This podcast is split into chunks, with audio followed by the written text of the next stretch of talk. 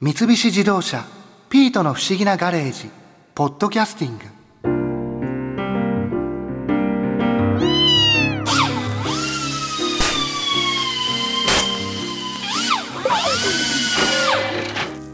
ここはどこああ N 博士のガレージですよあなた新一ね私記憶が部分的にリセットされているみたいだけど何があったのボッコさんスタン・ハンセンのウエスタン・ラリアートを食らって首が吹っ飛んだんですそれで N 博士が修理してさっき人工知能回路に電流を流したんですよなんで私がスタン・ハンセンと戦うことになったのかしらああそれは話せば長いんだけどいいわじっくり聞くわどこから話します最初からえーっと最初はまず博士と僕とボッコさんとピートが便利カーで後楽園ホールに行ったんですよあのレイザーラモンさんあの新一と言いますよろしくお願いしますお願いします。お願いします、しんいちくん。ガリガリじゃないか、おい。すいませんえ あのお二人はもともとプロレスはお好きなんですかはい。そらそうでしょう。うん。ええ、だからつけたんですよ。レーザーラモンというコンビ名を。あそうなんですかはい。レイザーラモンの意味知らないですよね、しんいちくんは。あちょっとわかんないですねえー、まあ僕らはですね、学生プロレスって大学生のプロレス団体で知り合ってコンビを組んだんですけども、当時アメリカのね、プロレスが大好きで我々。で、アメリカの、えープロレスラーにレザーラモンというのがいるんですよ。まあ、現在スコット・ホールって名前でやってる人なんですけどそのレザーラモンからもじってレイザーラモンにそれがコンビ名の由来なんですよ。そうですよ。あうんそこから取ったんですうね、ん。はい知らなかったのかな。あすいません えそれ有名な話なんですか有名な話でしょ。有名な。話よだから本当にプロレスファンなら僕らがまだその知名度ない頃にレイザーラモンってそのねイベントで帰ったら本当のあのプロレスラーのレイザーラモンが来ると思ってきた人もいるぐらい有名な人なんですよでもそう思ってきた人はびっくりしますよねそうですね金返せってなりましたけどね当時はねえいえやまあファン層は被ってなかったからほぼほぼなかったけどもそれは学生プロレスをやってた時も、うんお二人でタッグを組んでやってたんですかそれとも別々だったんですかあ僕がね RG の方がね立命館大学で HG の方が同志社大学あはいで各々のプロレス同好会研究会に属していてその対抗戦をやっているうちに友情が芽生え、うんそこでいつの間にかコンビを組んだってそういう感じかなうんあの学生プロレスをやってた時っていうのはお二人がはいそのプロも目指してたんですかそのあプロレスとしてはそうですね N 博士も言っておりましたけども、ハッスルという団体に我々選手として参加させてもらってましたがーハッスルはわかりますかハッスルのハッスルはちょっとわからないですわからないですねわからないすいませんでもだからプライドっていうのは分かりますよねプライドわかりますプライドは本当にもう格闘技を突き詰めた団体うんそこと同じ会社が真逆のエンターテインメントプロレス団体を立ち上げたんですよ、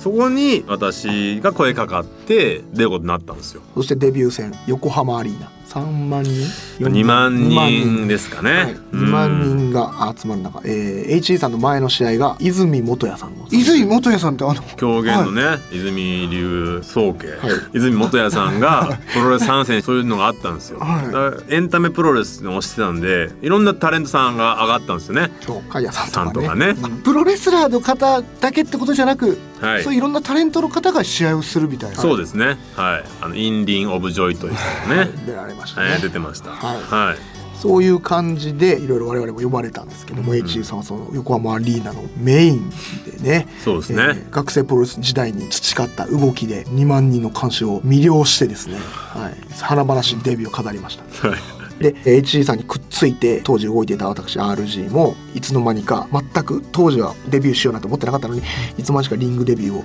させていただきまして2人とも「週刊プロレス」の選手メーカーに乗る時代が4年ぐらい続きましたね そうですねあれ嬉しかったですね4年ぐらい続きました、えー、吉本タレント名鑑じゃなくて、 ね、週刊プロレスのプロレス選手名鑑に乗るというね、えーでそのハッスルという団体で、まあ、一番名試合と言われているねうん、天竜源一郎川田俊明組対レーザーラモン HGRG というそれが大阪府立体育館第一のメインを任されましてね、うんでもうボコボコに殴られ天竜選手はもうグーで殴ってきますからああグーで殴ってもいいんですかダメですああダメなんですねダメなんですでもま ダメなあんですプロレスは本当にね複雑なスポーツで5秒ルールっていうのがありましてね、はい反則は5秒まで OK っていうのがあるんですよだからグーパンチはもう一瞬ですから反則じゃないですかでもそうなんですそこはね本当ね複雑なルールなんですよなかなかねこれ理解するの難しいですけどもカウントワンツースリーフォーで話せれば 大丈夫って大丈夫えー大丈夫そういうのがありパンチを食らいながらね食らいながら、ん僕らすごい根本的なことになっちゃうんですけど、はい例えば学生プロレスの時もそうですけど痛かったりとか、投げられたりとか、それ楽しいんですかねなぜやろうと思ったんですかあープロレス痛いのに、だからまだ見る方だったら例えばまだギリギリですけどやるってなると、うん、男ってやっぱり強くなりたい願望とかヒーローに憧れるんだもん当然通る道なんですよでもそれがやっぱりいつしかやっぱそんなの無理だってなって諦めてまた違う夢がいろいろ出てきますねでもやっぱりそれを突き詰めた方がやっぱなるのがプロレスラーじゃないですかね、うん、リングに一回上がったことがある人にしかわからないものはあると思います地方から歓声を受ける気持ちよさねうんそして逃げれないっていみうんなが見てますから、ははい RG さんはすぐ逃げてましたしねリングス外にね逃げましたね RG さんはまあ引きずり込まれてましたから当時ね逃げてないやる気はなかったんですけどお前そうなんですリアクションが面白いなってなってね引きずり込まれたんですけどもや大変なんですね RG さんだからだからプロレスのその魅力の一つというか、まあ、ただ戦うだけじゃなくて僕はその技を受ける方の魅力もハッスルの時に開眼したと言いますか、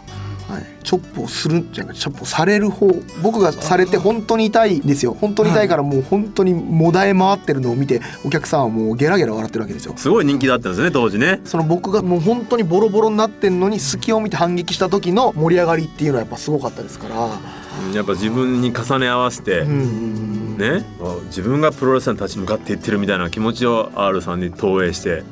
見れたんですけどもタイガー・ジェット・シンっていうのがいるんですよこ大変れはもうだねったしこれは猪木さんも馬場さんも血祭りに挙げられましそたうながんですよ反則攻撃ばっかりする人でね凶器をねこう隠し持ってたりサーベル持ってるんですよ危ないですよ強子と呼ばれるねクルエル・トラと呼ばれてる男に血祭りに挙げられたりしたんですよでもそれでもお客さん笑ってるって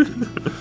だからそこの快感にもつながりましたよねプロレスラーっていうのはこの技を受ける楽しみどうやってあの技を受けようかみたいな例えばあけぼのさん、竹本さんわかりますね、元横綱、あはいうん我々何回も戦わせていただきましたけども、あけぼのさんもハハッッススルにル上で出がってたんでるすね、はいえあけぼのさんの張り手をされる顔えに恐ろしいですよ恐ろしいって言ったってうん200キロぐらいありますよねあなたね、はういん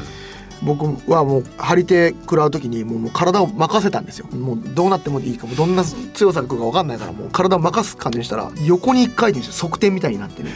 え、はい体がですかはいそれは年末の埼玉スーパーアリーナ3万人ぐらいの前で多分スーパーアリーナでねよ一回転してで僕そこ脳震盪起こしましたよああちょっとそれだけいろんな技を受けて、んまあ、その張り手も絶対嫌だと思うんですけどこれは本当に受けてしんどいみたいな技とかっていうのも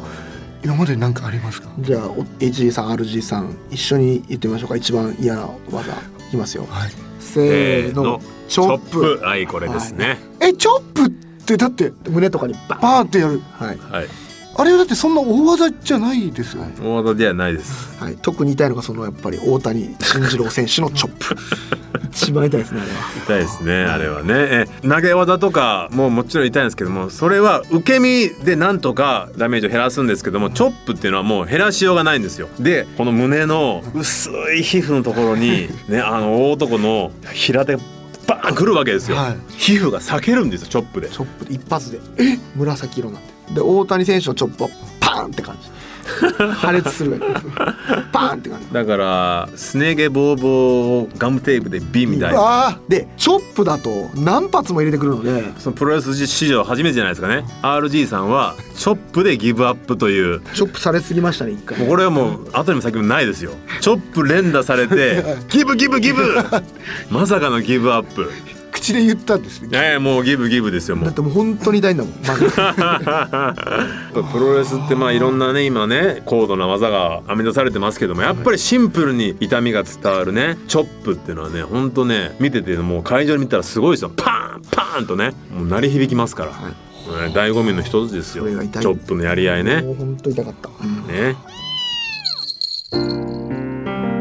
つまり私たちはレイザーラモンの2人の話を聞きに後楽園ホールに行ったけど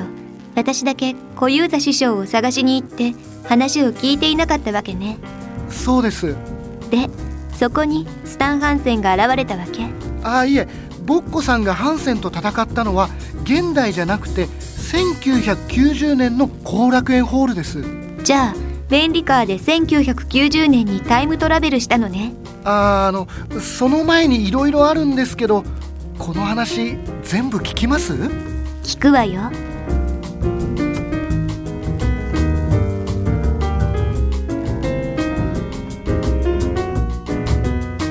三菱自動車ピートの不思議なガレージポッドキャスティングこのお話はドライブアットアース三菱自動車がお送りしました